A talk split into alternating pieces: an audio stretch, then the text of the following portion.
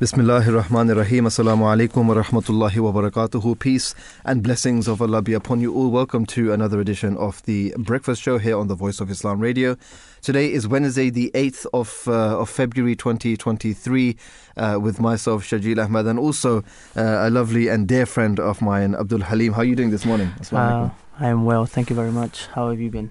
Alhamdulillah, by the grace, by the grace of Allah the Almighty. Um, you know, it's when we when we talk about when we talk about whatever we're going to talk about uh, in today's uh, in today's show, it's going to be quite an interesting show. But before that, we'll of course go through the news. If you're familiar, I'm sure you will be familiar with the breakfast show setup anyway. Normally, we go through the news, what's happening uh, around the world, um, and also. Uh, we talk about we talk about the weather, and after uh, straight after that, we go into our main segments and uh, we have three main segments um, in line for for you guys uh, this morning. Uh, firstly, we're going to be talking about how ATMs that dispense green fuel instead of uh, instead of money. So that's quite uh, quite interesting. Uh, what are your you know what are your thoughts on that as well? Please give us a call zero two zero eight six eight seven seven eight seven eight is the number for you to call. Then we've got another then we've got another segment um, can, we live in a society with a fairer economic system as well? So, as we know that we're going through an economic crisis, um, we're going through a you know unprecedented times, you can say um, as well. Um, when it comes to economics, when it comes to um, you know what what the world is facing today, sometimes you know e- economists are actually saying that we're we're, we're actually this is a economic war that we're actually going through uh, as well. Um, so that's something quite interesting as well that we're going to be speaking about as well. But uh, towards the latter part of the show, we're going to be we're going to be talking about intermittent fasting or breaking fast. Um, so that's going to be quite interesting as well. Ending on a, a sort of a, a more lighter note than uh, than the economic system uh, as well. But uh, these are the three topics, three main segments that we're going to be talking about. As I mentioned, it is an interactive show. If you want to get in touch with us, the number to call in, as always, is zero two zero eight six eight seven. 7878 so we would love to hear from you guys as well your thoughts and uh, you know what you you know what, what are your thoughts and uh, anything that you want to uh, voice your opinion on um, in regards to these shows uh, these uh, these topics on our show this morning as well. Now, um, you know what's uh, what's happening what's happening around the world. But before we do that, talking about talking about the weather. If you look outside, you know the window, it is quite frosty, isn't it? You can't really you can't really look outside, but it is you know the day I, I mean, it is looking like it's going to be a, a, clear day, a clear sunny day, even though it's quite, uh, you know, it's quite, quite chilly. Cold. Quite chilly. It's, yeah, it's very, it's very chilly, and uh, it's minus degrees, isn't it? Yeah, yeah. Even in the morning, I don't know how. You, maybe you came by car, isn't it? Yeah, and the yeah, car was completely, was completely frozen. Frozen, isn't it? So you had to wait and let the car um, cool down, uh, not cool down, overheat, and yeah. then you can make your journey. Yeah, literally. I mean, you know, that's. Uh, you know, you at the end of uh, at the end of 2022, uh, you know, in mid mid December, you know, the the temperature was so cold. Of course, yeah. It was so cold, and then and then it, and then it sort of turned all okay. It turned all right, and then in Jan in January again, it was a bit. You know, we got mm. quite quite a cold breeze. Um, now it's getting cold, yeah. even colder than December. Now, now it's getting colder. And I was well. reading yesterday that um, they were saying this is going to be the coldest February in uh, I think around 20 to 30 years now. Right. So I think yeah we're expected to um, see a very cold month. Yeah, I mean, the, I mean we talk about this as well that every single year, every single yeah. year, whether it's the winter mm. or when it's the summer, it's always a new a new record that's broken, that's, isn't it? Yeah. It's always a new record that's broken. It's it's the coldest one since this and that, yeah. and it's the coldest temperatures recorded. And then when the summer comes, it's going to be the hmm. hottest mm. uh, like, as well. Like, me personally, this year the summer was just really really hot compared mm. to any other summers that I've experienced. Um, right. And I think it's going to keep uh, increasing in that way in yeah. the future as well. I mean, yeah, some people some people think that uh, you know uh, global warming or climate change, whatever yeah, you want to call it, it, plays a part. Yeah, it plays a part. So some people some people think that it, it, it, it it's just uh, it's just nonsense. It doesn't actually exist. But you know, it's it's interesting to to hear their views uh, as well.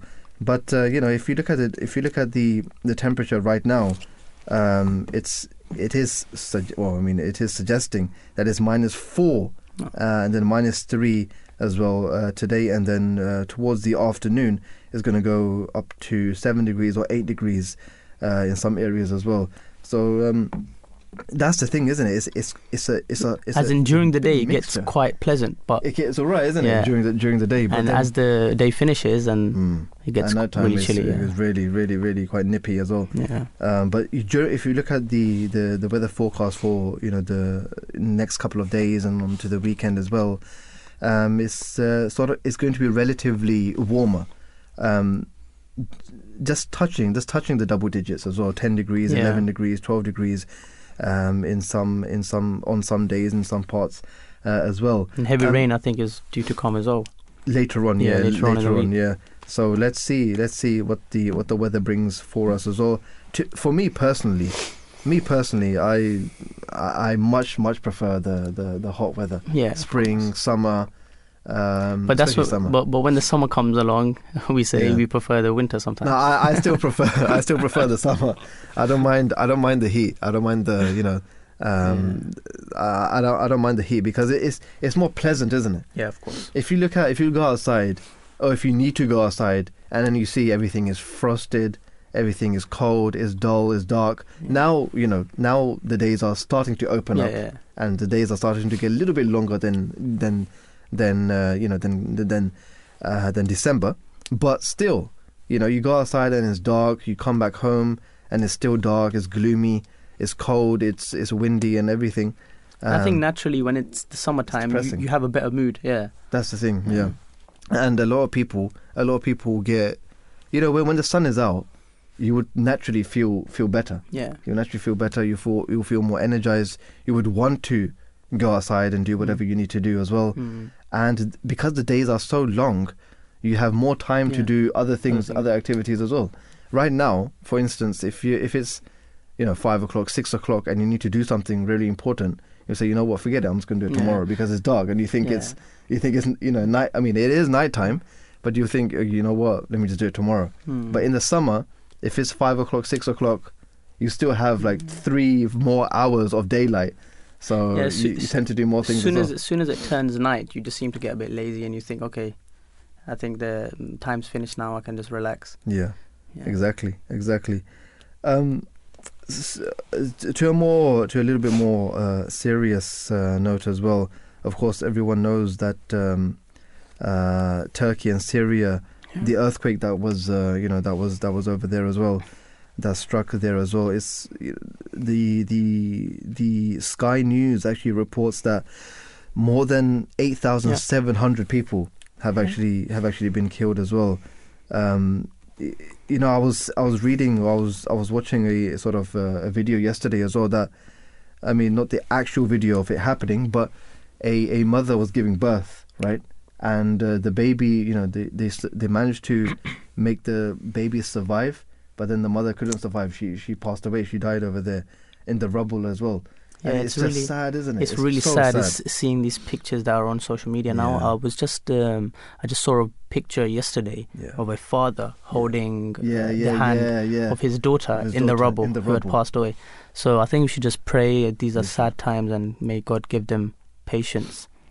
the, the the magnitude uh, was uh, seven point eight yeah, on the Richter on the Richter scale, and that's you know that's that's that's huge. That, yeah. That's huge. That's huge. The thing um, I was reading yesterday also that um, Hmm. um, Turkey is has has has experienced earthquakes repeatedly Hmm. in the past years. right. So um, in 1939, um, it experienced a really high earthquake, like Mm. the like the one that just happened, Mm-hmm. and the deaths, the death toll at that time was 32,000. Thirty-two thousand. Yeah, And then a few years later, so a few years later, um, in 1999, another earthquake um, took place, and the death toll for that Mm. was 17,000. So Turkey Mm. is a really um, The, um, the south of Turkey, yeah, isn't yeah. it? Because that's on the tectonic plates as well, yeah, and obviously that borders, you know. Cyprus and Syria, Syria yeah. and so that they're affected by that as well. Yeah. exactly, exactly. Um, my a family member of mine actually um, flew to Turkey a Oh, day right. before oh right. the earthquake um, happened, Hmm. And they were saying that they woke up in the middle of the night feeling really dizzy Yeah, and um, feeling that the bed was moving. yeah. and they thought it was just jet lag, so they were experiencing dizziness Yeah, and they were yeah, tired. But when they woke up in the morning, then they they were, realized. yeah, they were told that the whole building was actually moving. so it wasn't them; it was actually the whole building moving. Wow, And wow. um, I mean, one can only imagine, isn't it, uh, how much distress uh, they're actually going through as well. But obviously, you know, like you mentioned as well, our our, our thoughts and prayers uh, do go out to uh, you know all the victims of this uh, earthquake as well, whether they be in Turkey, whether they be in Syria, wherever Yeah, they are, yeah. as uh, you know, as uh, as human beings, uh, you know, it's uh, it's it's very dreadful to actually look at these pictures and these images and you know see different things on social media uh, Yeah. as well. But one good thing, um, which you know, or one positive thing, is that a lot of countries, a lot of nations, um, are actually coming together and actually trying to provide Yeah. aid as well, which Mhm. is you know quite quite encouraging, quite supporting as well. And that's you know that's one of the teachings of Islam as well that we that we look out for our our fellow human beings. Doesn't matter what background they're from, doesn't matter where they're from. Um, it's it's important. It's important that we you know that we that we actually look out for our brothers and our sisters if they are affected in any way whatsoever. Especially Yeah. when it comes to um, you know crisis like like this one. Yeah, Uh, That- it's a natural disaster, yeah. isn't it? That's the beautiful teaching of Islam. Exactly. you help your fellow brother, not just the same person that's uh, Muslim, Hmm. but other faiths also. And the. Ahmadiyya Muslim community also has a charity Hmm. called uh, Humanity, Humanity First. yeah. Um, and they're at the forefront uh, every time an, an incident like this around the world happens. Hmm. They are there helping and supporting. So um, they are also going to Turkey and Syria um, this time. And if you want to uh, donate and Hmm. support, you can at hfuk.org slash disaster relief. Hmm. And I'm sure um, you can take part and gain the blessings from helping these um, in, uh, victims. Of course, Yeah. of course. Um, what? Let's look at what the you know what the what the papers are actually looking like, or the front uh, pages of the of the papers are looking like uh, this morning. The Daily Express says that uh, the head teacher of Epsom College in Surrey uh, made a call to her sister shortly after she was shot dead as well. Uh, I'm sure you must have heard about that as Yeah. well. It's, it's very tragic as well, isn't Yeah. it? The the headmaster, the head teacher over there. Yeah. I'm, I'm Um, from that yeah. area um, as well, so. I was quite shocked that yeah, this same. actually took It's, place. yeah. it's actually not far from where we are as well, isn't it? Um, and uh, it, it, it's dreadful. It's yeah, dreadful. and and I, uh, um, on on the way here, I was listening to um, yeah. News, and they were Hmm. saying that they're not opening the college until further notice. Hmm. So the college is shut down until. I mean, that if the head place, teacher, yeah. if the head Yeah, teacher is actually, you know, murdered, right, or you know, whatever the speculation yeah, is, um, that's that's dreadful. That's dreadful as well. Um, for the- the students, for the family members, yeah, Exactly. who are attached to that. of course, of course. Um, the Times describes the desperate efforts to try to find survivors following the earthquake that devastated areas of Turkey uh, and Syria uh, as well. Um, and a lot of news- newspapers are actually reporting this one as well. The Daily Mirror concentrates on BP profits that were announced on Tuesday, saying 23 billion pound figure had caused outrage while the cost of living soars as well. Imagine, imagine that. Imagine because you know we're going through this crisis that we're going through, right? Uh, economic crisis, or you know uh, whatever you want to call it, or whatever, however you want to shape it. But the the amount of uh, profit that these firms are making Yeah. is enormous. You can't even imagine. You can't even imagine. Sometimes you think, okay, they'll make a couple of million, right? A couple of million, maybe one or two billion, right? Yeah. 23 billion pounds these guys are making. And shell this is bp isn't it? Yeah. shell um, reported i think it was last week or the, or the week before that i believe it was last week though that they they they got a profit of uh, the highest profit that they've ever got um, uh, last year which was about 30 30 something 30 something billion um, i think it was dollars or I, pounds th- I think even in these economic crises, um, these times, the rich just get, they get richer, richer. because they Yeah. yeah they- and they, they, They they're the thing that, that are owning everything. So they are they are profiting from everything that's going on in, in, They- in this world. Yeah, they're, they're profiting uh, from the, from this as well, and it's you know it's it, it puts you in the position, or it makes you think that you know was there even a need then for for for the for the for the for fuel prices to go up? Hmm. What's the need? What's the need for that? Petrol right now in some places and some petrol pumps is one one four nine Yeah, yeah, 148, 149. One yeah, one four nine in some places as well. And diesel, is just one 168. one six eight, Yeah. one six one six nine. In some places, uh, in which, some places which as well. has come down. if- which has come past, down, yeah. But I was reading uh, a news article. I heard on the news as well that it's gonna go a little bit up again. Hmm. It's gonna go a little, a little, bit up again. The prices are gonna go a little bit up. So, um, so let's see. Let's see what happens. Let's see what happens as well. Uh, it is, like I said, it, it is a difficult situ- situation. I think it's just not in. the just the fuel prices, everything in general, your Mm. milk to your eggs to everything. Everything, and and there's a shortage of everything as well. There's shortage of everything, even, uh, eggs. Eggs, especially. eggs, eggs especially. Even isn't it? yesterday, I was uh, while going home, I would, Yeah. um, popped down to the shops to get some eggs, and there was nothing. They, they said I actually asked the um, the worker over there Yeah. if there was some at the back, and they said that everything um, goes by twelve. By twelve Everything o'clock, goes by yeah, 12 yeah. o'clock. So everything is finished. Eggs, especially. Yeah, yeah. That, I mean, that's the thing. And sometimes when you when you go to the shop, sometimes you would see on a normal day, right? You on a normal day because people are you know more woke Yeah. and people use people uh, use more free range eggs or organic eggs. But sometimes, yeah, you know the the other eggs. Like the normal, the ones that aren't free range and the Yeah. ones that aren't The organic, ones. the cheaper ones. Sometimes you will see that they they remain. Yeah, Not yeah. that many people get get that, unless if you have to, if you have to bake or something. Yeah. But these days, even they are murked. They're finished. They're finished. Nothing is Uh, left. you know, there's nothing. There's nothing left as well. You have to be. You have to be very lucky, or you need to go to a big uh, superstore as well. I think go early, early in the morning. Go early in the morning. Better luck. Uh, but it's that's the thing. It's not just for. It's not. I mean, there is for for for eggs, which is quite noticeable. Mm. But even for other things, you know, th- there is a shortage. You know, on on bread as well. Bread goes out really quickly. Yeah. Bread goes out really quickly, and uh, and other you know other bakery products, um, uh, or dairy products uh, as well. But uh, you know that that's the thing, isn't it? When there's a shortage of things, of products, of goods, but also on the other hand, they're more expensive than they used to yeah, be yeah, as well. Yeah, and the price goes up. The also. price Yeah. goes up as well. So it's it's a double you know it's a double whammy. You have to look at both both sides as well. It's not just you know you have to get it in the Mm, first place, but you have to pay for it as well. it, and I mean then the price is up. Yeah. prices are prices are quite quite high as well. Yeah, I remember you know back in the days, or not just back in the days, a couple of years ago, right, four, five, six years ago, when we used to go shopping. Um, you know, the whole a whole trolley used to be a hundred pounds or Yeah, something like that. exactly, exactly. Um, but now, No. not even half of the trolley is a hundred pounds, literally, Even even um, literally. Yeah, if you go to these um, supermarkets f- for for example Aldi, Yeah, um, for like twenty pound, Yeah. you will fill up your bag. you fill uh, up the bag and now yeah. for twenty pound, you're just getting the essentials like egg, bread, milk, everything like that. That's true. That's true. Um, so that's uh, you know that's that's these are the um, these are the times that we're actually going through as well.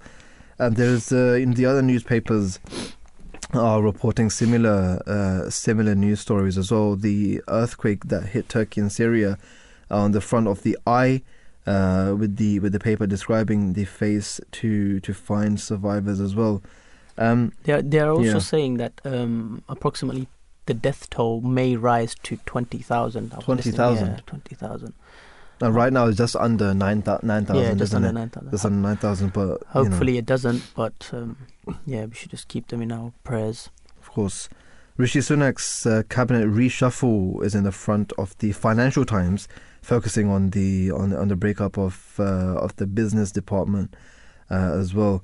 Um, so you know, the, the the Financial Times also describes the earthquake that hit Turkey and Syria as the biggest in 84 years. Um, so that's quite uh, quite alarming, quite alarming as well. The Times um, is also reporting the the earthquake uh, the earthquake that hit Syria and uh, and Turkey as well.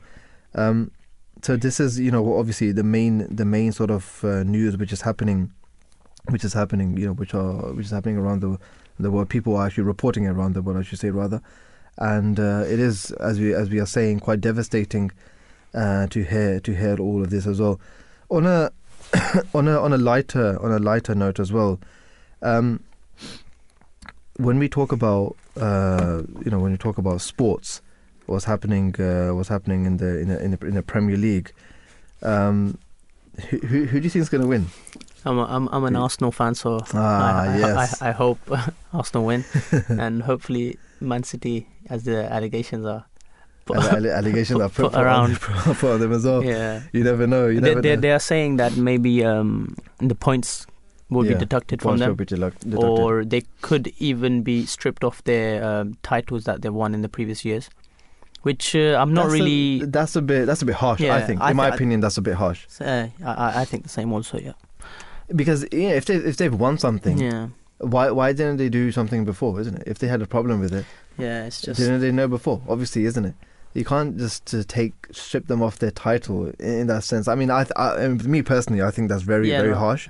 But, But I also I don't think, yeah, it will it will happen. I I, I, I don't think that will. I, think, yeah, I don't think that will happen as well. it's too but much. also, if they if they are talking about if it's allegedly they broke the financial rules, in my opinion, there's no point of giving them a fine because of, if they're breaking financial rules, that means they, They have, have enough money. money. yeah. So if enough. they pay a fine, what's, that's nothing Mm. for them. That's chump change. So I think deducting points is going to uh, hurt them more. It's than going to hurt them just more. It's going to hurt them more, they they that'll be make better. millions, For, yeah. that'll be better for, for the Gunners. yeah for the for the Arsenal team it will be better For the. Arsenal. Um, They're yeah. just five points behind, and hopefully, five points behind, but they still got a game in hand, isn't Yeah, it? yeah, yeah. So you never know. I mean, both of them did lose on, on the weekend. So yeah, yeah, so it, which it- which worked out which for Arsenal. worked yeah. out, which worked out for us as well. But you know, Man U are actually coming uh, are coming up Yeah. as well. Manchester United They're they on- they have good 40, 42 points with 21, uh, 21 games in hand as well. Mhm. So that's just three points behind Manchester uh, Man City. But Yeah. there was uh, speculation about Erling ha- uh, Haaland, uh, how he might you know he's he doesn't have good relations with uh, Pep, and Um, how he you know they might. They might have a divorce. they might, you know, he might he Um, might leave I'm- maybe I, or go on loan somewhere. I don't I don't think he will leave, but um, he's just having a I think a rough period that every footballer has in their A in, rough in- patch. Yeah, in in their time. Um, but uh, what I did uh, hear was that Pep Guardiola was um, saying that if these allegations that are put on Man City Yeah. uh, uh, come to be true, Yeah. he will leave the club next will leave the club. Yeah, he will leave the club. So this will be his final. yeah, final if they are true. if they are if they are true. So let's see how um, Let's see. this plays out. Yeah, absolutely, absolutely. Um, I mean, Arsenal and Man City are going to play on Wednesday the fifteenth. So They- next week. Yeah, so they, next week. They so still have two games, which two which games. potentially could decide. it could be the decider. Yeah, It could be the decider, but Arsenal still got a great game on the weekend. yeah. Uh, I believe Man City do as well. And then uh, um, this weekend Arsenal has two games, so Yeah, it's a big week for them. it's a big it's a big week, uh, definitely as well. And also something which is obviously what every footballer is waiting for as well. The Champions League. Yeah, that's, also going to be back next uh, next week as well. That's back. Milan are going to face uh, Tottenham, PSG against Bayern. That's going to be a match. Yeah, That's going to be a really good that's a match. big match. Yeah. That's a big match as well. And then uh, you know, uh, uh, in in in of, of course in the weeks to come as well, the the other matches uh, also will be will be played as well. Liverpool and um, uh, Real Madrid. That's Yeah. going to be. That's Li- gonna be Li- Liverpool's not having a good. Uh, They're not having a good season. in, in Yeah. this in, in the Premier League, but I think somehow um, they always do well in the Champions League. Uh, I'm not too sure about this I'm, season. a, I'm also a Madrid fan as well, isn't it? so uh, you know, and last last um, last final, last Champions League Yeah. final was Madrid and uh, Liverpool, isn't it? Oh, yeah. And uh, let's let's see, let's see, let's see what happens. Obviously, it is still. Uh, I mean, it is the round of 16. Yeah. It's the first leg. Um, so let's see, let's But- see what happens. well. Champions League is unpredictable, so you Champions never League is unpredictable, but uh, you know how they say that Madrid are, you know, the, the other favourites as well, Los Blancos. But let's see, let's see, let's see how it how it happens as well on a on a. They're not. They're not doing uh, very well domestically though. Ah, yeah, They the- just they just lost to their rivals they lost they lost to their rivals Barcelona, and uh, they lost uh, in, on, in, on it the was a cu- it was well. a cup match, I believe. It was, It was a cup match. It was the final. final. You know where, where they go to, one, uh, they go to Saudi Arabia Yeah, and they yeah. play over there as well. Uh, I, I believe it's Saudi Arabia. It was one of the one of the Middle Eastern countries, maybe Qatar or something. Yeah, I think the final is held there. And uh, yeah, but uh, you know, hopefully, uh, Barcelona is at the top of La Liga. But let's see, let's see um, how that how that plays out uh, as well. Um, we're going to be taking a very short break uh, now, um, and right after we come back from the break, we are going to be talking about or going into our main se- our, our main segment, our first main segment. which is about ATMs that dispense green fuel instead of money. It's going to be very interesting. Don't go anywhere. I'll be back uh, in just uh, in just a moment's time.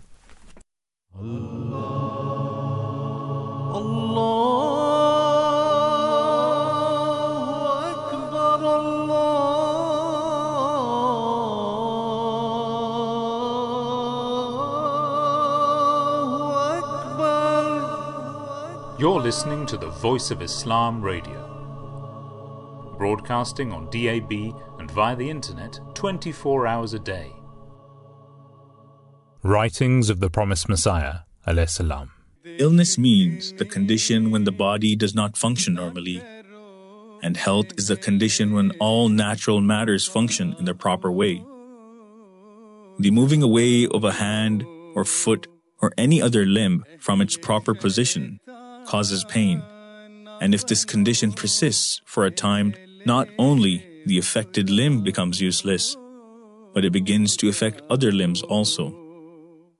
The same is the case with the soul. When a person moves away from God, who is the true source of his life, and departs from the religion of nature, he is involved in suffering. And if his heart is not dead and retains its feeling, he feels the torment keenly. If this condition is not reformed, there is an apprehension that all spiritual faculties might gradually become useless, and a severe torment might ensue. Thus, no suffering comes from outside. All suffering is generated within a person.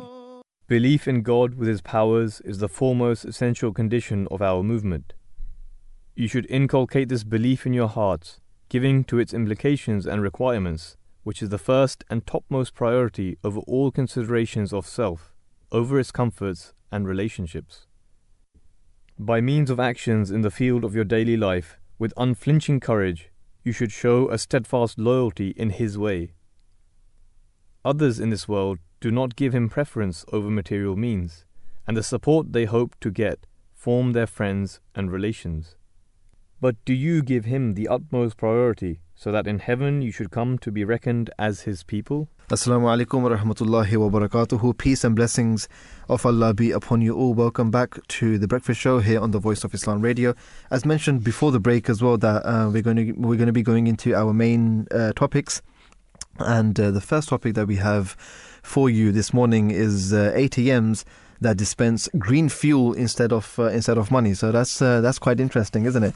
And uh, well, the gist of the story is that large blue boxes placed around uh, Nairobi, Kenya, um, which look like cash mas- cash machines, are not actually cash machines, but rather they dispense clean cooking fuel instead of uh, instead of money. So that's uh, that's you know it's interesting, isn't it? it? It's quite interesting. It's never, quite interesting. never heard of this before. I've never heard of this as well. Um, but you know, I, I, you know, as mentioned, they look like cash machines, but instead of money, they dispense clean fuel, uh, cooking, uh, cooking fuel that's good for the environment and much safer to and much safer to use as well. And that's happening in Nairobi in in Kenya. Yeah, Um, and apparently it's Yeah. helping to save a lot of lives um, yeah, due to the um, the way it is, isn't it? The way Yeah, it's processed and the way you, obviously you cook you cook Yeah. the food as well. And in Kenya, most Yeah. people still cook their food over wood or charcoal, isn't it? yeah. That's the reason That's the that a lot of people are suffering from uh, health problems. and uh, you know burning burning these uh, solid fuels actually increases uh, air pollution due to smoke which can cause as you mentioned uh, health problems and obviously you know lung problems as well respiratory infections and uh, these uh, this sort of thing as well because if you burn you know if you burn wood charcoal you, you might get you might get a good barbecue going Yeah, but but it's you know if you do that on a daily Yeah, basis for a longer period. you yeah. know, you know, even in a barbecue, sometimes you know when it's a bit, it's a bit Mm. smoky, you can't, you know, you can't breathe properly in, in sometimes as well. I was watching a video about this actually, um, and um, one of the one of the um, people from this place, where they burn a lot of um, charcoal, um, they were having a bit of a health problem, Yeah, um, and um, Yeah, they were yeah. having a bit of a health problem, and they went to the doctors, and they actually told that person to Hmm. stop smoking. Right, uh, and the right. per- and the person said, I, "I've never smoked in I've my life. smoked in my life, how, right. how, how can you say this?" Yeah. Um, and then they realize it's because of the charcoal that they've been cooking with, and that's affecting their lungs, uh, which is um, over the period it's deteriorated now. That's interesting. That's quite uh, that's quite interesting.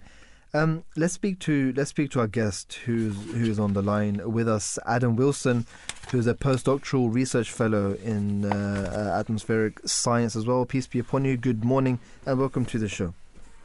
Hello, thank you for having me. Thank you so much for, for joining us. Um, in your opinion, uh, what's what, what, how beneficial do you think uh, these ATMs are, which actually dispense green fuel? Well, so so this story is happening in Kenya, I think it is. So Yeah. this is a less developed country, um, and so for the people over there, I think it's very beneficial. So because beforehand they were cooking with solid fuels, so wood, charcoal, and like you were just saying, that's really bad for your lungs. So if you these these fuels which emit a lot of smoke, uh, you breathe that in, and if we've ever breathed in smoke before, we start coughing. It's, it's really not good for our lungs. It's not good for your health. Um, so I think in terms of the air quality impact, uh, that's that's very it's very important, especially in a place where you're cooking indoors in an in an open environment, and you know your family is going to be breathing in those those particles, those smoke particles. Um, th- this can be a, a, a very good thing. Um, I think yeah. So the the other point is the sort of climate impact. So you know emission of CO two.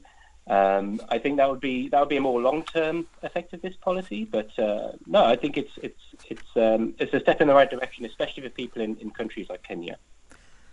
That's uh, that's quite interesting, Adam. Um, you talked about uh, climate change as well, just talking a little bit more about that because obviously that's uh, you know a lot of people are concerned about that as well. To what extent do you think that this project will actually impact on the effects of climate change? Would it be positive or not, not that much of a difference? So, I mean, this specific project, I think they've got like uh, just over 100,000 people sort of signing up to this using these ATMs Hmm. uh, regularly. So, in the grand scheme of things, this isn't going to impact the whole the whole climate um, as a whole. And also, Kenya is only one country, Right. um, and that kind of thing. But um, it's a step in the right direction. So, if you think about it, a a lot of the less developed world is cooking with these bad, these sort of uh, solid fuels, which are bad for your, your health, but also emit a lot of CO2. So if you start converting people to, you know, the more the cleaner side of things, then that, that would start to make an impact on, on CO2 emissions. But for the moment, it's not. But uh, it's a step in the right direction, I think.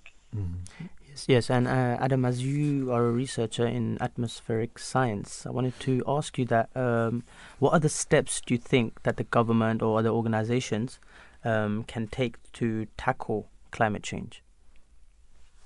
Yeah, so that's that's a huge question actually. So um, I can't give you any specific answers to that, but the idea is that, uh, especially for the less developed world, it's about educating people about their energy usage. So you know, do you need to drive to this location or can you walk it? That kind of thing. Um, little things that you can do on an individual level is, is probably a good a good way to go, and it's going to be different for different countries. So um, you know, what's what's good for the UK, where we're looking at renewable energy and that kind of thing. You know, it's not really going to be a thing for Kenya at the moment, just because they don't have the infrastructure to, to start doing this. Um, but the idea is is, is that uh, you know, government should should look at their own situation and see where where they can make the most impact. Um, so I can't be too specific about it because it's such a big question. But uh, yeah, I think that's my that's sort of my opinion on it. Very interesting, uh, Adam. Thank you so much for joining us this morning. It's been a pleasure uh, speaking That's to okay. you. Have a good Brilliant. day. Thank you. Thank you. That was uh, Adam Wilson, who's a postdoctoral research fellow in uh, atmospheric science as well, and Yeah. quite interesting speaking to him, getting his uh, insight. One in- one of the that. points that he mentioned actually was Yeah. to tackle the climate change was that um, people could maybe walk to work instead of driving. Um, Mm. The head of the community, um, the worldwide community, Ahmadiyya Muslim community, Hazrat Mirza Masroor Ahmad, um, Yeah. has also um, mentioned this. He's he's mentioned that fuel consumption should also be uh, reduced. Now, people have become so lazy that if Yeah. they want to go from one place to the other place, and the distance is only 100 yards or 200 yards, instead of walking to the place, they use their motorbike or car, Hmm. and in this way, pollution is increasing. Um, there are so many other factors which are also causing pollution and climate change. So, um, yeah, the worldwide head of the community has also mentioned Mm. this point that Adam was um, telling us. Absolutely, absolutely. Now, when we talk about when we talk about Kenya in in in general and particularly, um, almost 300 people die a week, um, uh, you know, from from household pollution, and you can imagine, you know, the the poverty that they live in. I mean, it's a developing country as well, and. Uh, and for, for this many people to die per week just because of uh, household pollution is quite uh, is quite alarming as well. And supplying fuel to cities has led to massive deforestation, and uh, I mean it's a catastrophe for, for, for the climate as well. The thing about deforestation is that when we when you sort of put when you when you when you, when you chop down trees, and you don't plant new trees or more trees, that's when you know that's when it becomes chaotic. Um, but you know that's that's something to actually look into as well. And as you mentioned, His Holiness, the the worldwide head of the of the Ahmadiyya Muslim community, Hazrat Mirza Masroor Ahmad, may Allah be his helper, talking about climate change, he said that climate change is a problem everywhere, all across the world, especially in the third world countries where the pollution is increasing disproportionately. To accommodate the increased pollution, nations are developing new residential areas, and because of this, forests are being cut. And this deforestation is a major cause of climate change. So you have to be very particular that whenever one tree is cut, two trees should be planted in return as well. And you know that's. I mean that's a practical way to actually combat this as well. Yeah, it's His, not. yeah, he- the um, His Holiness has also um, um, um, spoke to the youth Hmm. of the community, and he's Yeah. encouraged them to start a scheme for the plantation of trees in the forest and different areas. yeah. So this is a very good um, advice that he's given the community, and we should try to implement it. You know, he's ta- he's spoken to um, the or he's instructed the the women's aux- auxiliary organization of the Ahmadi Muslim community as well, and they have also taken charge, or you know, they have you know they have they have their programs as well going into different places and planting trees as well. So it's it's a very positive thing. It's something that gives back to the gives back to society as well, gives back to the world. Um, some other some other statistics as well. Nairobi has installed 700 of the new fuel ATMs, uh, and they dispense bioethanol, a renewable energy source made uh, made from sugarcane. Uh, switching from charcoal prevents five tons of uh, of carbon dioxide pollution per year. Uh, so that's you know it is these small things that can make a difference as well. And this is just one this is just one city in a country, right? and across across the continent of Africa, if this is implemented, then that can actually make a positive difference as well. Because just one city, just one city, um, if you know, if, if this if this is if this has been practiced in one city, that's not going to make that much of a difference. But if the whole country or other neighboring countries or the whole continent is doing s- similar things, um, preventing you know air pollution as well as much as possible, or reducing that as much as possible, then that can make a, a positive difference uh, as well. Last July, there were 42,000 Koko users in Nairobi. Now there are 170,000 as well. So Yeah, we can see like the rapid see. growth of this, exactly, um, and it will probably be um, spread out throughout the country, throughout the continent even. Yeah, exactly. Um, uh, Zachary from uh, from Kenya says I like I like the I like the Koko stove because number one it it cannot cause uh, any damage to the family, and two it does not consume a lot of money.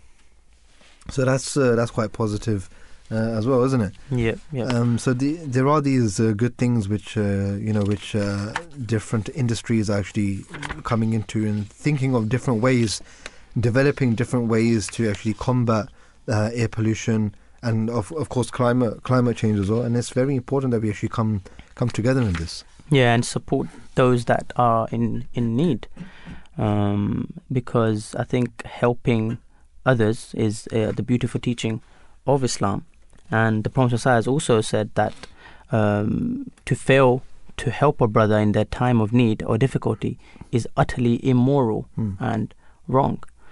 Um, so yeah, it doesn't matter what faith it is, what um, who the person is. We should help anyone possible. Um, Now he also, you know, the promised Messiah upon whom be peace, the founder of the Ahmadi Muslim community, as he mentioned, that he did say to to, to help.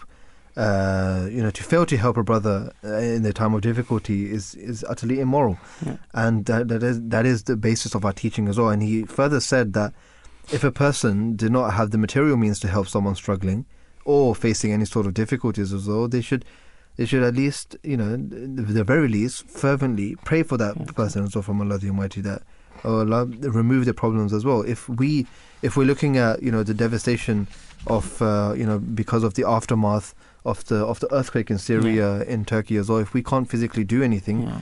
we can do our bit to to actually donate money if we can, donate anything else Mm. that we can provide for them as well. Um, But if but you don't if have, we don't the- have that, if we don't have that means, then of course we can pray for them as well, isn't it? and I think yeah. I, th- I think another benefit of uh, praying for others, Hmm. which um, is that our own life is also prolonged. I Yeah, the, that's true. yeah, Yeah. the promised Messiah has explained that um, in the in the in the Quran, um, the holy book, um, that if you do benefit others, Hmm. um, your life is prolonged. Your life is prolonged as Yeah. well, and uh, that's uh, that, that's quite a it's a blessing from God Almighty exactly. as well. Exactly. Um, so when we when we help when we try our best to actually help those people who are in need, that is when Allah the Almighty blesses us uh, even more, even more so. and and also well. there's a narration of the Holy Prophet. Um, when, when when we pray for others, Hmm. the angels at the same time are uh, praying for us, and Yeah. they say same for you. Same for you Yeah. as well. Yeah. So you are gaining from that prayer that you're praying for that individual, and Exactly. and we know that angels' prayers are not rejected in the eyes of God. that's true. So we're That's true. benefiting in that sense. very very beautifully very beautifully uh, put there as well um, so if you have any you know anything that you would like to um, contribute to the show as well the number to call in as always is 0208 687 7878 you can uh, call us. The lines are open as i mentioned before as well. And uh, tell us anything that you anyway, what do you think about this um, you know this renewable uh, or this uh, this this uh, way of uh, fueling as well getting rid of uh, burning wood or charcoal as well, uh, solid fuels, which actually increases the pollution, and uh, you know uh, alternative ways actually to actually um, you know cook food, uh, essential things as well. As you know, 300 people die a week uh, in Kenya from household pollution as well. So let's see what we can what, what else we can do to try and reduce that reduce that amount as well. We've got a brief audio clip that we want to uh, play for, for you guys as well. How His Holiness Hazrat Mirza Masroor Ahmad may Allah be his helper, the fifth caliph of the Ahmadi Muslim community, the current head as well, uh, was asked, as you as, as you might already know, the impact of climate change has been felt uh, been felt throughout the world, and is getting severe more than ever. So the the person who is asking the question is that. So my question is is that in your opinion regarding the what is your opinion regarding the current situation of climate change, and how can we or what can we do? What should we do to try and address this uh, this pressing issue as well? Let's listen to what His His, his, Holiness uh, said of, in, in regards to this. The answer to this question. As you might already know, the impact of climate change has been felt throughout the world, uh, and it's getting severe more than ever. So, my question is what is your opinion regarding the current situation of, of the climate change, and how should we um, try to address the issue? You see, this climate change problem is the issue everywhere, all across the world. And especially in the third world countries, where the population is increasing in numbers without any proportion, just to accommodate this population, you are increasing your residential areas. And because of increasing the residential areas, you are cutting the forest. So, this deforestation is also causing climate change. So, whenever you cut any tree, you should plant two trees to replace that tree. And whenever your population is increasing, you should also increase in that area where there is already some clear area, not that you do deforestation. And apart from that, fuel consumption should also be reduced. Now we have become so lazy that if we want to go from one place to the other place and the distance is only 100 yards or 200 yards, instead of walking to the place, we shall take our motorbike or the car to go to that place. Right? And in this way, also, you are polluting the atmosphere.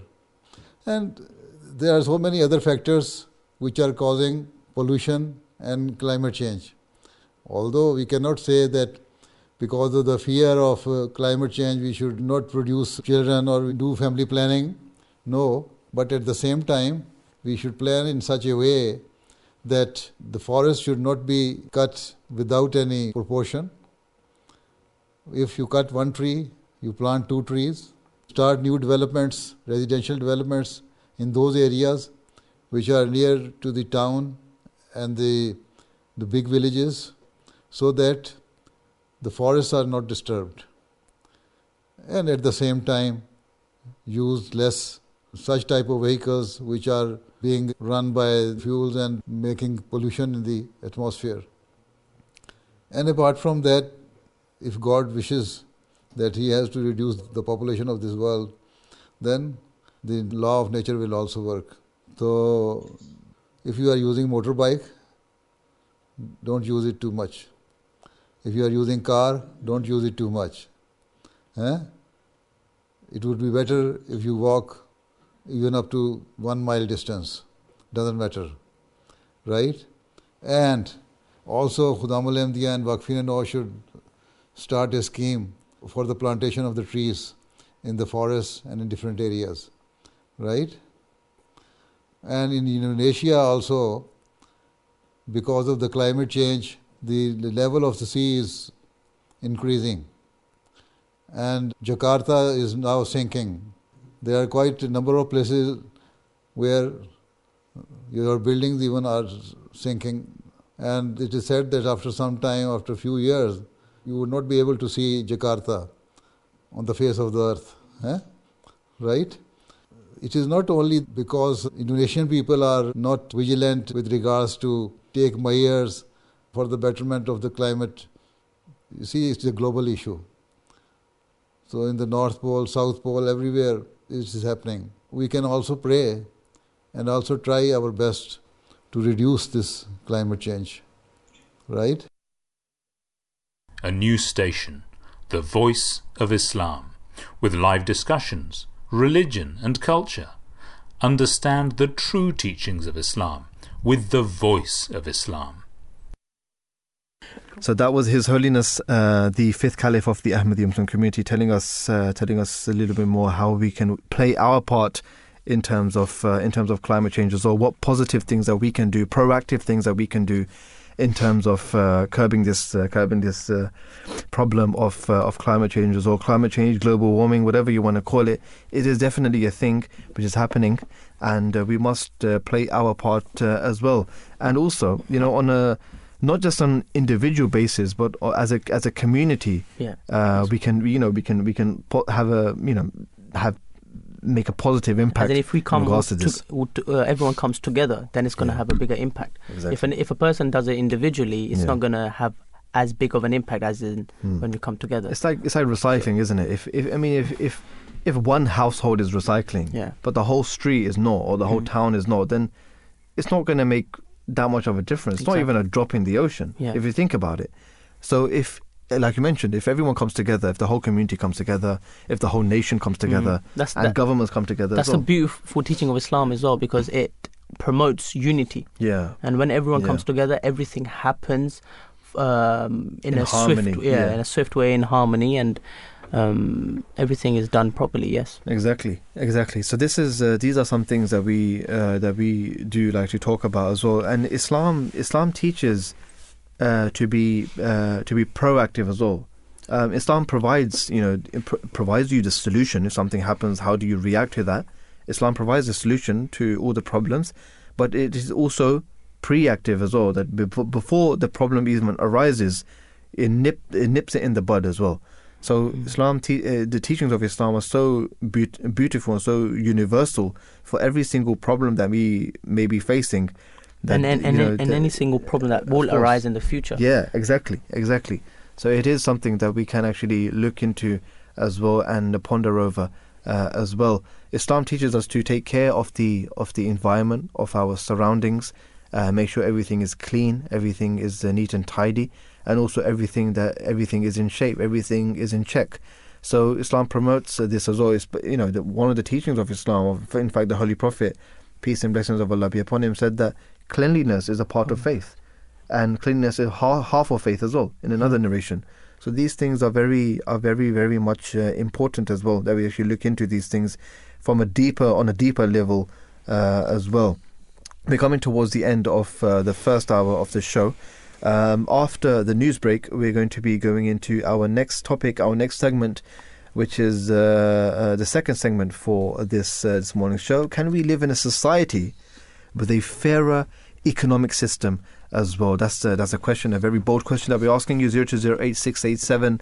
7878 is the number for you to call. Give us a call as the lines are open. But right now, we're going to go into our news break and we'll come back and talk a little bit more about this segment as well. Allah. Allah.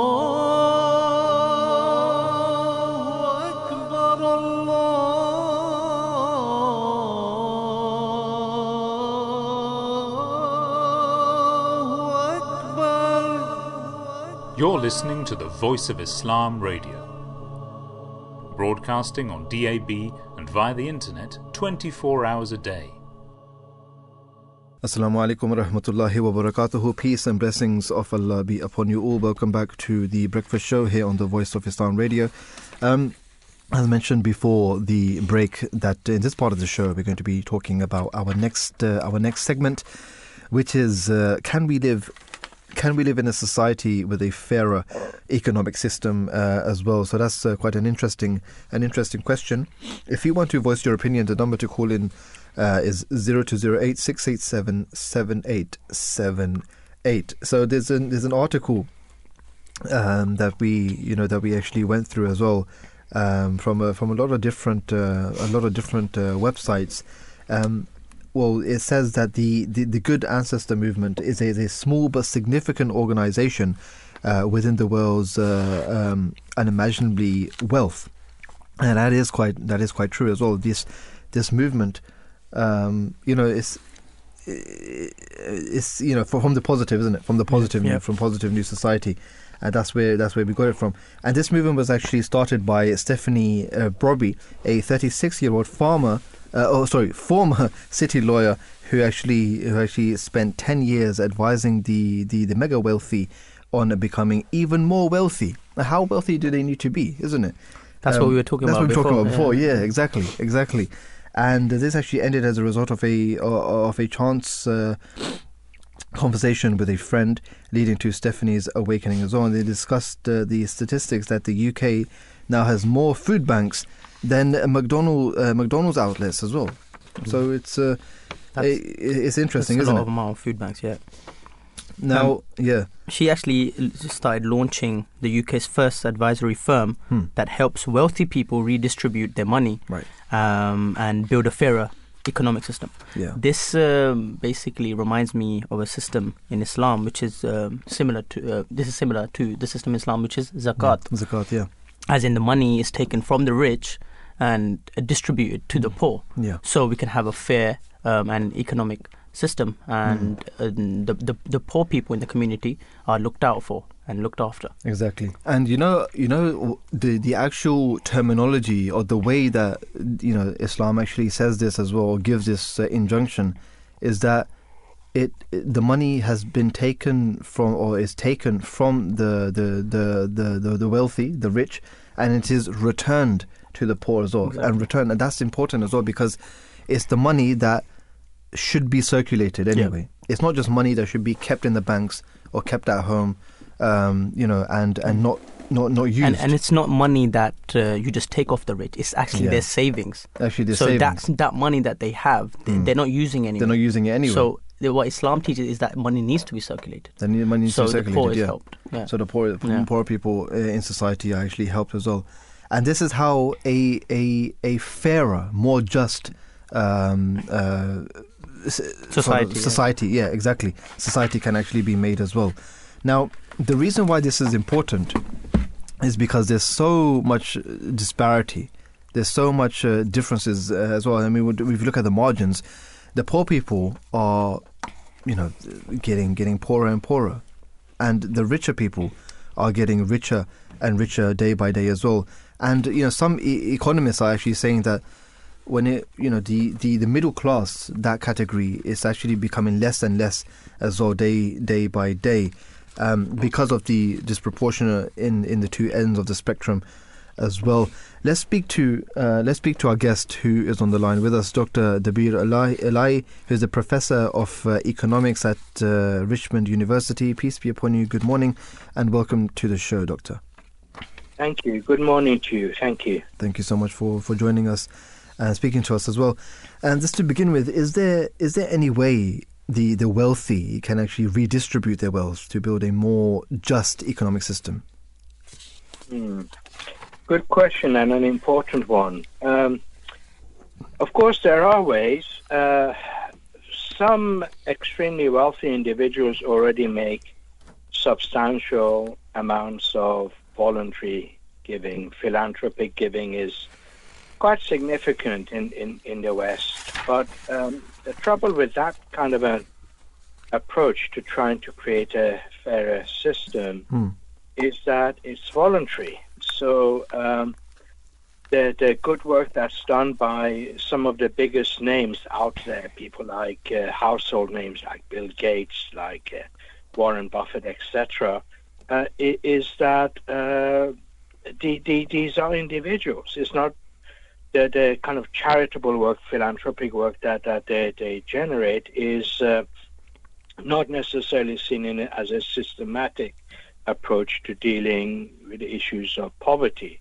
Hmm. Once these individuals disappear, maybe their legacy will continue and their, their uh, foundations will continue to do the good work that they've started. We, we need other approaches, uh, really, uh, and I think this is where governments come in. You know, governments have have a responsibility to to make sure that those who are poor, sick, vulnerable, um, they receive the right kinds of uh, protection.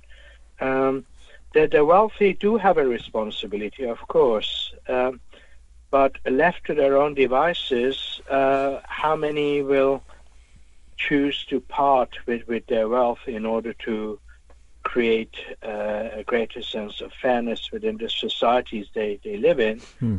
is, is uh, anyone's guess. Uh, not everyone is a Bill Gates. Not everyone has that vision. Not everyone is a Warren Buffett who chooses to donate billions of dollars worth of, of his assets to good causes, fight malaria or, or other good causes. AIDS or, or, or, what have you. So we do need government intervention in order to make a kind of a full-on systematic uh, tackling of the problem of poverty. Um, so vulnerability is, is, is a difficult problem and it manifests itself in many different ways and you need a kind of an institutional approach mm. I would say, to, to, to deal with those issues.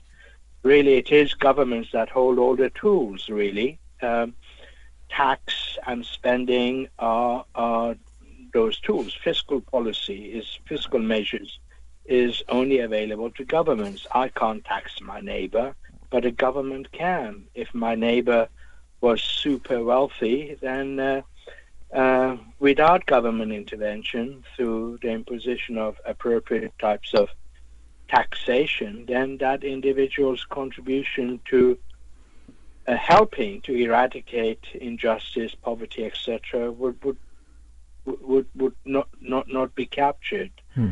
So, I would say government intervention is really at, at, at the core and at the heart of, of the range of uh, approaches that are that are out there.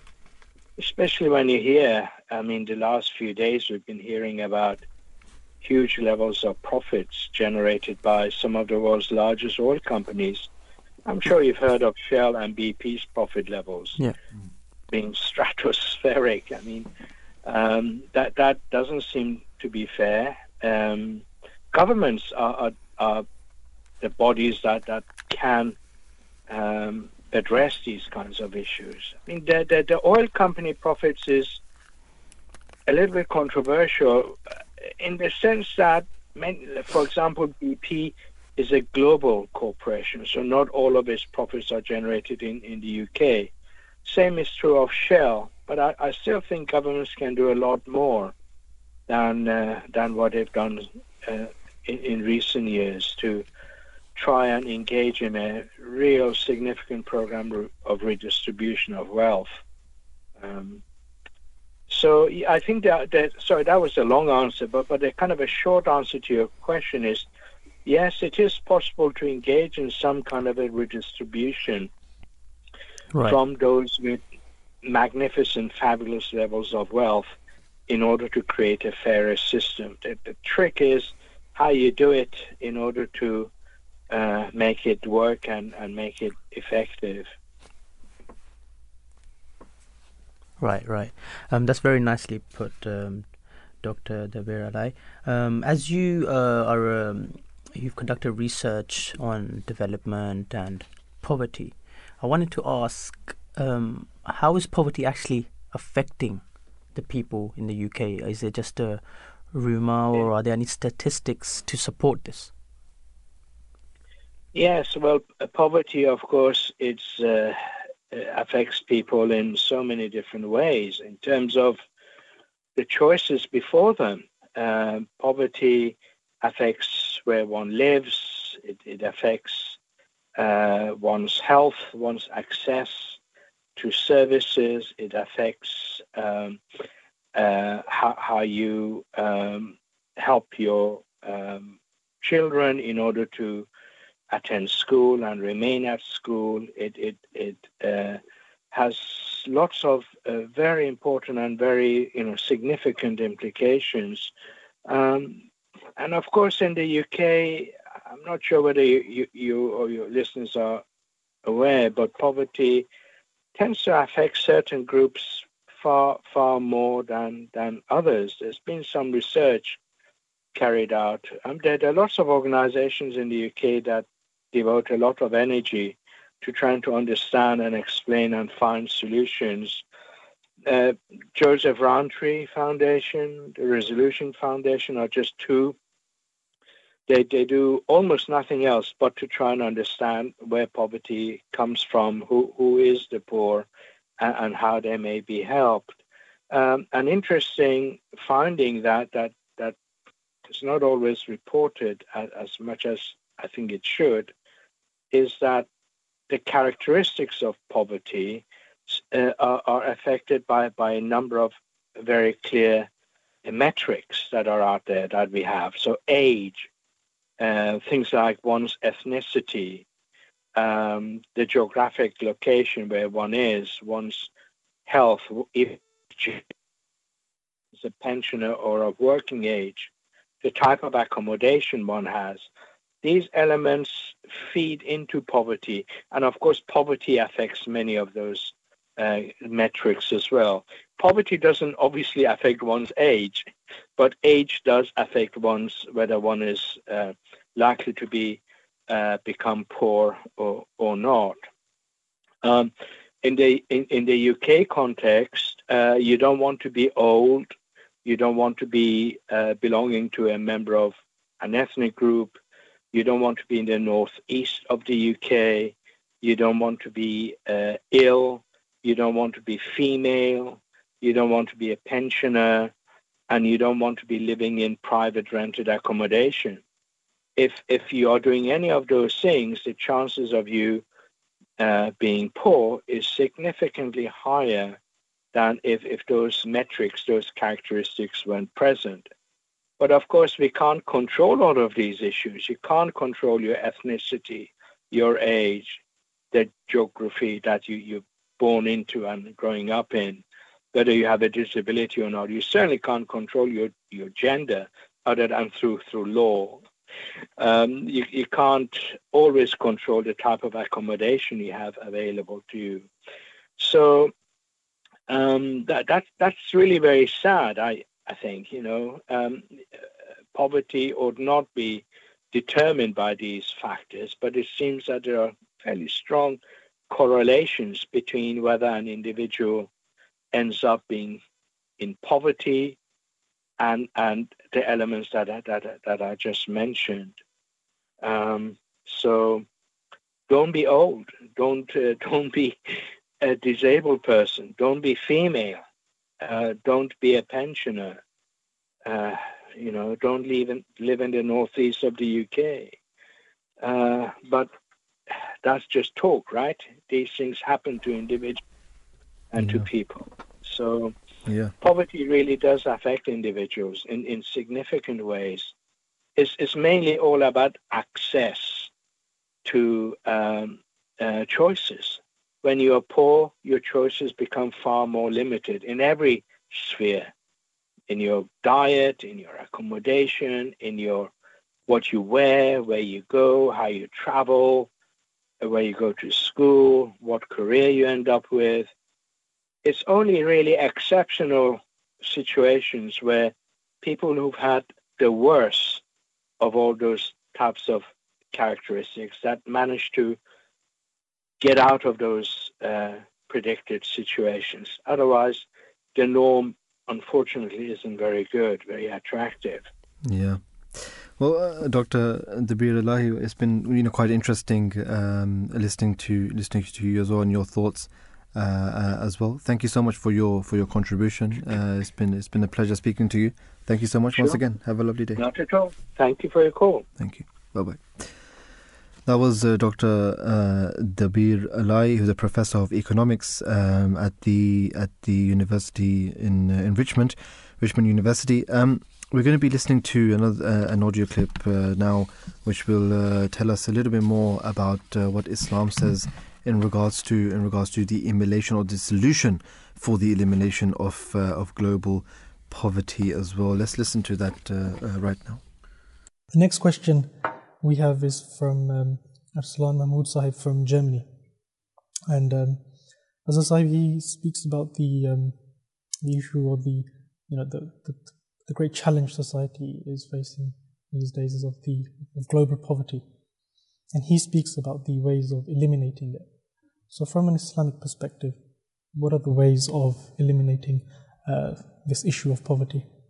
This is uh, such an important issue because, again, recent movements and, and uh, protests around the world are based on this. In the U.S., we had this uh, whole movement uh, um, to take back, you know, the right that 90% or 99% or whatever you know, figure you want to quote uh, has over the rest who control all of the resources in a society. As, as resourceful as it may be in the USA, still there are so many who feel that they are uh, not having ac- access to to these resources. And then what is it that the 10% of the whole world controls over 90% of the resources? And it's just unbelievable. And uh, the imbalance that's there. So how would Islam approach it? The rich feel as if once you begin taxing them, this is unjust because they earned it they deserve to, you know, enjoy the, you know, the benefits of their labors. What the rich don't realize is their labors were on the blood, sweat, and tears of those poor people who worked for them, who toiled for them, who labored for them in their factories and their farms, and you know, and, and all of their, you know, facilities. So this is where everyone is supposed to get their due share, and uh, Islam speaks of this issue of you know equal distribution. We talked about this in the past as well. Uh, it doesn't mean that it is a social system that there's no incentive for you to go and, and earn and to gain benefit from your talents and your skills. That's allowed. But the system has a measure to ensure wealth continues to flow in society.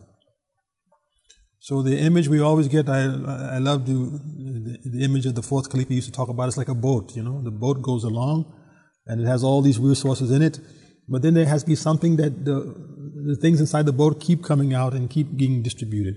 So you have these little measures to put holes in the boat. I don't want to sink the boat, but you want some things to come out of it. Hmm? And even that helps because if the boat it gets overburdened with too much, it will sink as well. So both ways, it's helping the people in the boat. And uh, in, in, this sense, we have the system of zakat. This is the first and foremost principle. It is next to prayer mentioned throughout the Quran that uh, you are to amil salihat, you, you, are to uh, iqam salat wa ita zakat. Iqam salat, observe prayer, ita zakat, and to give zakat. Why these two things so linked? One is a relation direct to God, you're praying to God. The other is related to God's creation, zakat. And it's a vast subject. People think it's just about money. It means everything we have been given by God, whatever the gift we've been given, resource. It could be wealth, it could be land, it could be you know, you know anything of talent, it could be our energies. We have to constantly share that. And in this sharing of these these resources on all this multifaceted level, society benefits. And slowly you begin to remove the poor. The poor in the early Muslim era was was you know very extreme. They were some of the poorest and most backward nations you can think of, the Arabs. And yet it reached a point after a few centuries in Muslim Spain where there was so much wealth, they said, they didn't know what to do with it. There was no poor to give it to. So they began decorating these mosques. If you see the mosques in Spain, they're so beautiful. Why did they do it? They had all this wealth they were collecting through the system of Islam. They had no one to distribute it to because they had eliminated basically poverty. So they began beautifying God's house. Okay, no worry about man. Let's just please God now. You know, make it beautiful beautiful, large, palatial type of uh, places to worship. And uh, that's possible if you adopt this system. Um, I mean, this is the basic principle. Beyond that, I think the overriding, or, or let's say the underlying uh, motive is you do it for the sake of God Almighty. And, you know, I think we mentioned this over and over again. A society that removes God from the equation eventually becomes very vicious in its nature. And the, you know, the humanist concept that we, uh, we can do this without God and we'll have justice, no, that has failed over and over again. You know, recent communist Russia and these places, they are classic examples. Slowly but surely, the nature of man is, is greed and this nature of man to be self-centered and selfish, it overpowers his desire to help the other. And so it's a higher level that one has to rise to to really be uh, uh, conscious of fellow suffering and fellow humanity and to provide for them. So this comes to a society where it's based on, uh, first and foremost, the true faith in God and true belief in God. And society attempts to adopt the attributes of God. And one of the ones that we've mentioned already on, on this program is grace. It's surprising that in the Quran, when God says to adopt my attribute, He says, Ibadur Rahman, you become servants of the gracious God. Why this attribute is mentioned is so important. It comes to poverty and all these issues. God's grace, His Rahman, is that attribute that doesn't discriminate whether one believes or doesn't believe in Him. Whether one is of one category, high, low, whatever, doesn't matter. It doesn't even discriminate based on whether you are human or, or non human.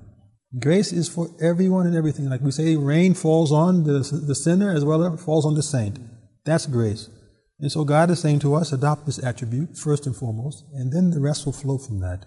You will begin to create a society based on graciousness and based on liberal provision for all people that will move these things.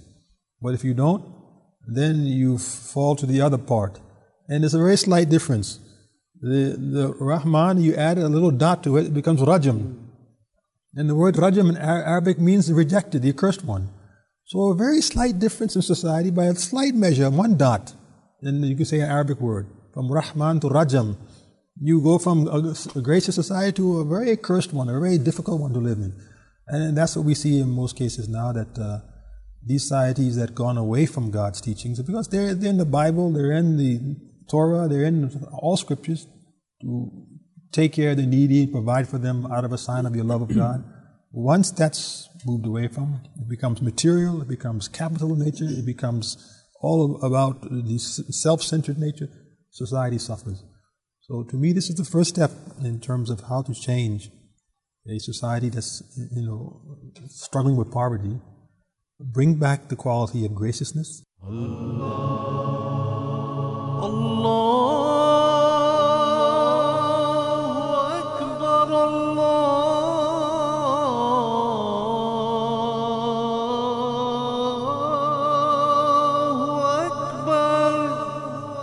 You're listening to the Voice of Islam Radio, broadcasting on DAB and via the internet 24 hours a day.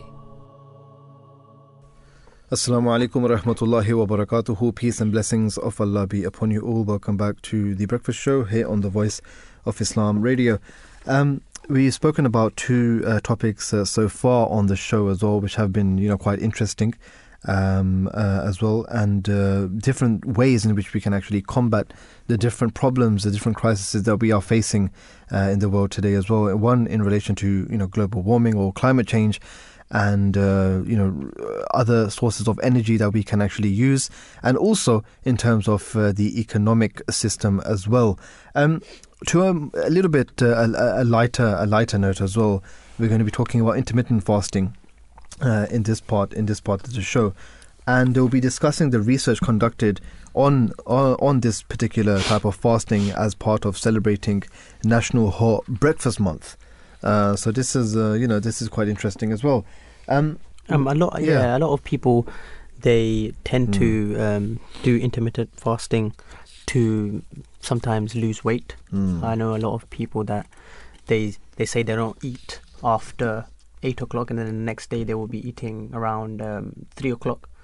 They say there's a lot Yeah, of benefits in it. A lot of my friends do it, and they've they, uh, well, I've seen them um, lose a lot of weight as well. So, but I'm not too sure. Hmm. Um, I'm sure these about the you know how how it actually comes into play as well you know, because you know there are some people when they when they want to when they diet they they just completely don't go near food they, they Yeah. just don't have food Yeah. they don't have anything literally. but that you know i think They- doctors they- say that that's actually quite bad for them Yeah, but th- th- there's something um, called as a water, water fast as well, where they only drink only water. drink water Yeah, Yeah, during that period, nothing else. Um, Yeah. and you can you, you can sometimes see that they're dehydrated even if they're water fasting. yeah. Um, the thing is, is that you know, if there are people who, who want to who want to diet um, because of various different things, maybe they want to lose weight, maybe they want to get a little bit more healthy, Mhm. um, or maybe they want to you know reduce their you know their, their intake in food or whatever they want to cut down in a particular type of food as well. Um, so, you know so they'll fast because they don't want to have junk food Yeah. anymore or something like that.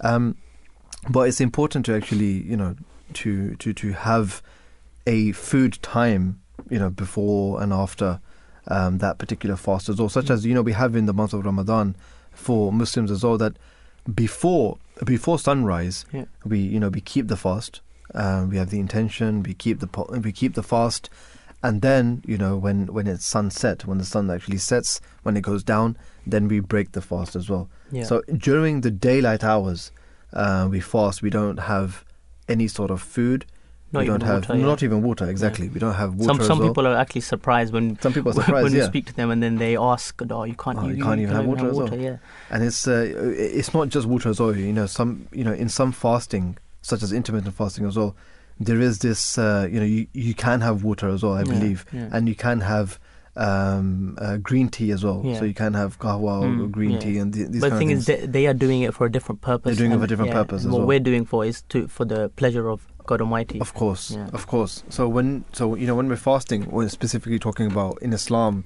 fasting in the month of Ramadan. That's actually one of the one of the five pillars of Islam. Yeah. And when we fast, um, like you mentioned, we're doing it for the pleasure of God, for the pleasure of God Almighty to win uh, His uh, His pleasure. And when we so what I was saying before that before we actually keep the fast, we actually eat something as well. Yeah. So it's not just it's not just a fast that you say, okay, you know what, that's it. I'm just going to keep the fast today. I'm, not Mm. eating, so I'm just Mm. going to keep a fast. It's not like that. It's you have a meal before, Before. you you you actually keep the fast. But obviously, if you Yeah. can't wake up for that meal, Yeah, yeah, that's obviously there's another that- yeah, that's obviously another topic. Yeah, That's a, that's a whole different topic as well. But when we the the blessings uh, in that as well Yeah. um, are enormous because you know the Holy Prophet of Islam, peace and blessings of Allah be upon him, he actually said to when you when you are keeping a fast and when you want to keep a fast, make sure you eat something uh, for that. Yeah. And if you eat something, uh, you know, before you keep the fast, there will be blessings in that as well. Yeah. So, do, eat something, keep the fast, and then espe- specifically talking about Islam, when the sun sets, then we break the fast, and then we can open up our fast and eat whatever you, you know, Yeah. essentially what you It- what you want to. the Islam, the fast in Islam, um, basically shows us Hmm. um, how the poor person who cannot um, afford food and Hmm. who goes hungry throughout the day, how it actually feels, how the pangs of hunger actually feel. Yeah. So we are um, more inclined towards these people, and that's why we, in the month of Ramadan, we um, perform charity even more, so we can help the the people that are suffering in the world. Hmm. So Exactly. fasting has a lot of other fasting has a lot aspects of to it. benefits uh, as well. Like like you mentioned, there's so many different things that we can actually reap for, uh, from from fasting as well. The blessings of fasting as well. The promised Messiah, upon whom be peace, who is the founder of the Ahmadiyya Muslim community, he has mentioned a lot about uh, fasting as well. In one place, he mentions that fasting is not merely staying hungry and thirsty. Rather, its reality and its impact can only be gained through experience. So, someone doesn't know what fasting is. Someone doesn't has, hasn't even fasted before, wouldn't know you know, the benefits of fasting as well. So, he says that it is human nature that the less one eats, the more one's uh, spirit is purified. Thus, his capacity for spiritual vis- visions increases. Now, he also mentions that the will of God is to decrease one kind of sustenance and increase the other. A person fasting should always be mindful that he that he is not just a require is not just required to stay hungry. On the contrary, he should remain engaged in the remembrance of God, so that so that he can cut ties of the worldly desires and amuse and, and amusements asunder, and is wholly devoted to God. Hence, the significance of fasting is that man gives up one kind of sustenance, which only nourishes the body, and uh, attains the other, which is a source of comfort and gratification for the soul as well. So, like we like we're talking about, like we're saying that it's not just about staying hungry or staying staying thirsty.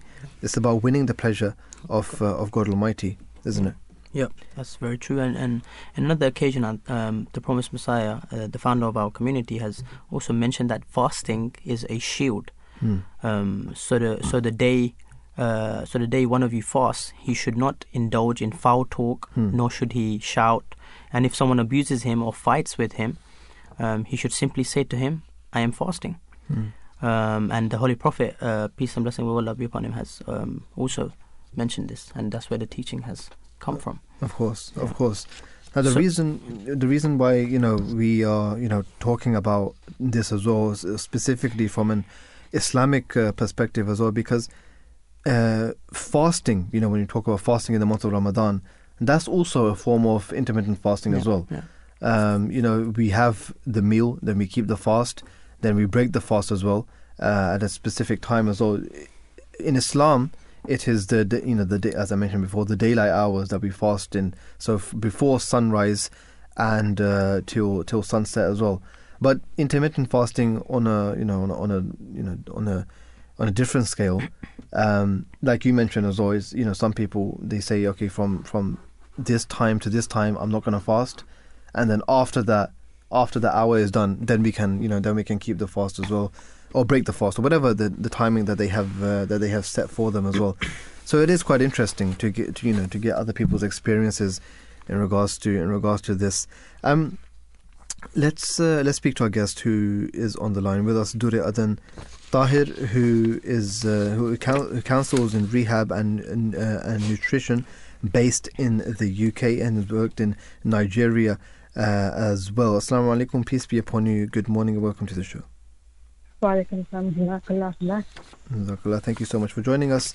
Um, can you please introduce uh, uh, to our listeners, tell us uh, for the benefit of our listeners, what uh, intermittent fasting is and how sort of uh, it, how how it works?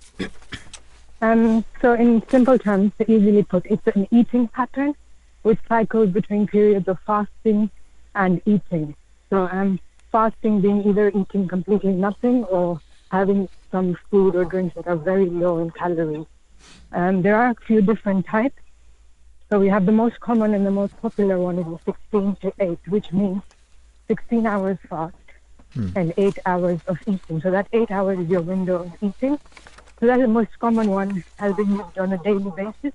The second one is a 24-hour fast, which is done, so eating nothing for 24 hours twice a week.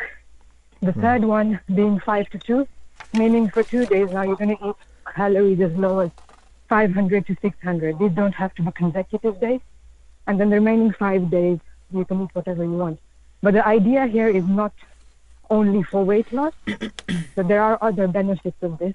And if we are looking at this in the aspect of weight loss, the only way, way that you can, you know, benefit from this is if there is a calorie deficit. So it is a type of um, pattern or lifestyle where you do, you're not told what to eat, but the times at which you should eat. So you can eat what you want. But again, if you are junk eating or overeating, you will not see the um, benefit you want to. Hmm. Um, I know it has been overly popularized over the past few years, but it does go back ancient times when obviously the historic humans they did not have, you know, supermarkets or fridges to you know store their food, so they would eat what they can when they can, and then you know go days without food. So we can see that humans have evolved in a way that they can go days without eating. So it is an old concept, and again, it is a religious concept as well. So we know our Ramadan is coming in March as well. Hmm. So that's the same concept. So that's the overview of what intermittent fasting is really.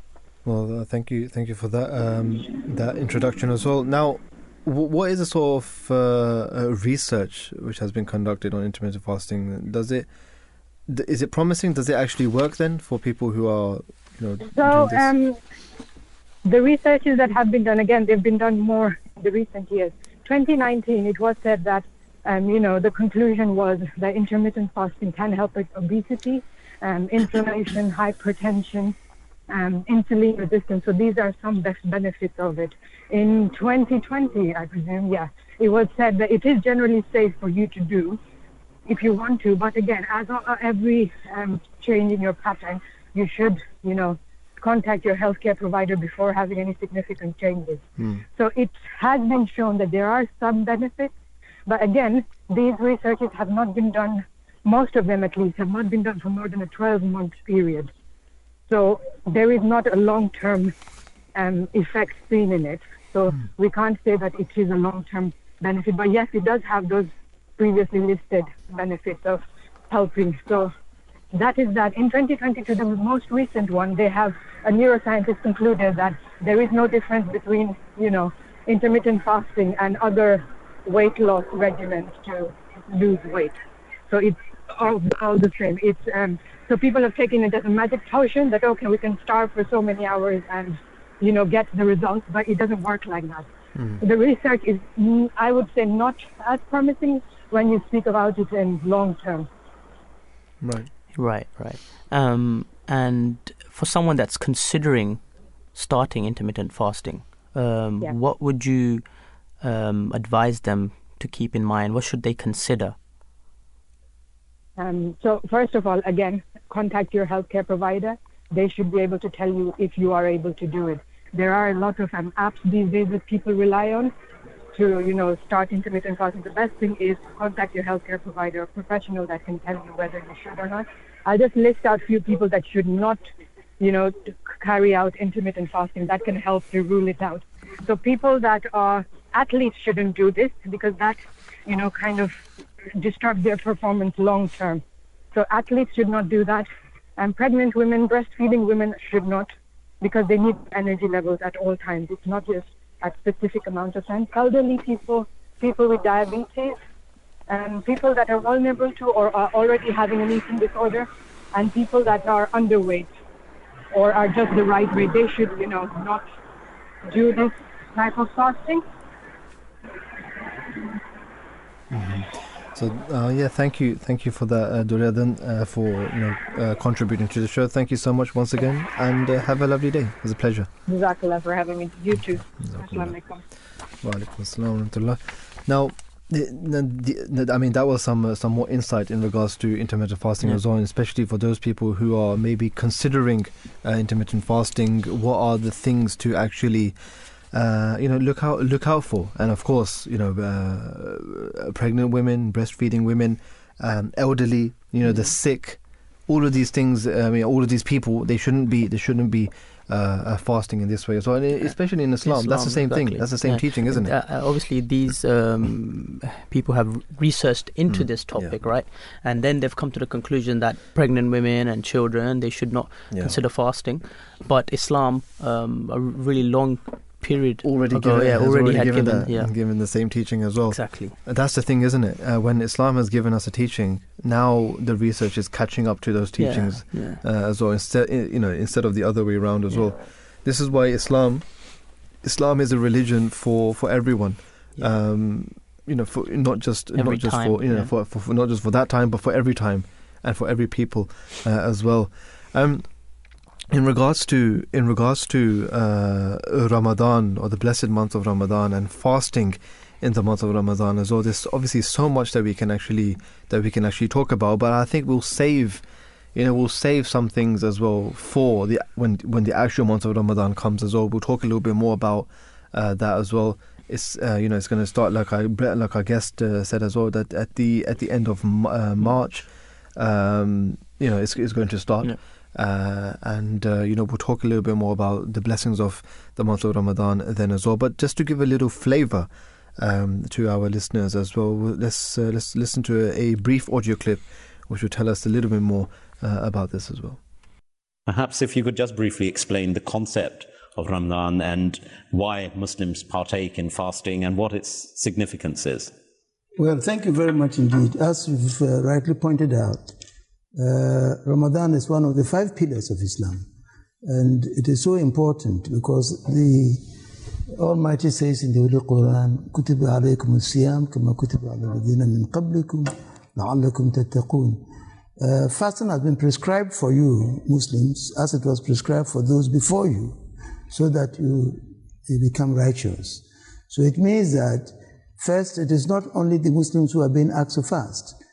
Those religions before Islam and their followers were also asked, you know, to observe fasting. And the purpose was it was going to make them righteous. So that is what tells you the full story of Ramadan. But I think what is happening is man is the center of the universe in the sense that he controls everything in the world, yet he hasn't control over himself. If uh, you know he's angry, he ha- he's not able to control himself.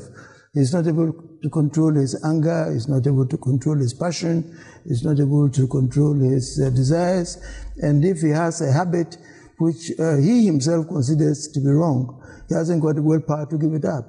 Now, in the month of Ramadan, you are made to go through this spiritual exercise as well as, of course, moral exercise, so that you instill in yourself that uh, willpower that will enable you to have control over yourself. Whatever you think is wrong, you should be able to have the willpower to give it up. And uh, if you have passion, you have anger, and so on, you must be able to give it up. And these are some of the things that will bring you closer to the Almighty. And uh, because if you are going to exercise yourself for one whole month, 30 good days, in these exercises, then it is taken for granted that you will imbibe those qualities in you even after the month of Ramadan. And that brings you closer to the Almighty. It makes you a better, uh, more moral as well as spiritual person. And then, because of the fact that you yourself experience the pangs of hunger and thirst, you begin to feel for those who are hungry and thirsty. so, in the long run, you have the uh, consciousness that it is important to go to the help of somebody who is hungry. It is good to feed the one who is hungry. It's good to give water to those who are thirsty. And the haves will have to share whatever they have with the have not. And in this way, we build a harmonious society, society of love and affection, and society that will come together to develop a nation or a country. So, like I said, this is this was just a you know a small, a, a little taste, a little taste about uh, about what fasting is, the month of Ramadan as well. And as I mentioned before, that when the month of Ramadan actually comes, we'll talk a little bit more about that, the blessings of Ramadan, how we actually fast as well, what are the things to actually look out for, who are those people who are exempt from uh, from fasting as well. And we just spoke about that with our guest as well, Duri Adan Tahir, that uh, you know those people who are, I mean, those women who are uh, who are pregnant, those women who are breastfeeding, elderly people as well, young people who are developing, you know, young kids, children. And uh, you know th- this sort of category, they they are exempt or they shouldn't be doing uh, intermittent fasting as well. And the same rules apply to uh, the month of Ramadan as well. But like I mentioned, We'll talk about that when the time comes uh, as well. This is, uh, you know, these three topics that we spoke about today, quite uh, very, very interesting, and uh, you know that's uh, that sort of uh, actually, you know, brings us to a wrap or brings us to a conclusion to to our show for for today as well. Any any last words or any last remarks that you would like to share with our listeners, Halim?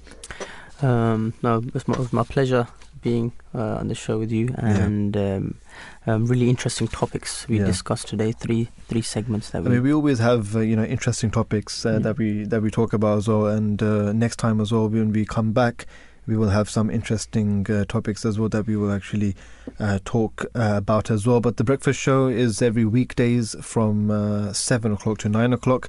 Do tune in uh, tomorrow as well. But uh, during the day from four o'clock to six o'clock, we have the drive time show, which is also a, a live show as well, which you can actually talk about as you know, which you, can actually tune into as well. Thank you to all of our producers and our researchers, Nafisa Amini. Nahmoud Sahar Tahir, and of course the researchers um, uh, as well, Adila Amber, uh, Mehrish Dogar, Hania Yaqub, Khola Hashmi, Maharusha Ahmed, and the tech uh, support as well. Until next time, Assalamu alaikum wa rahmatullah.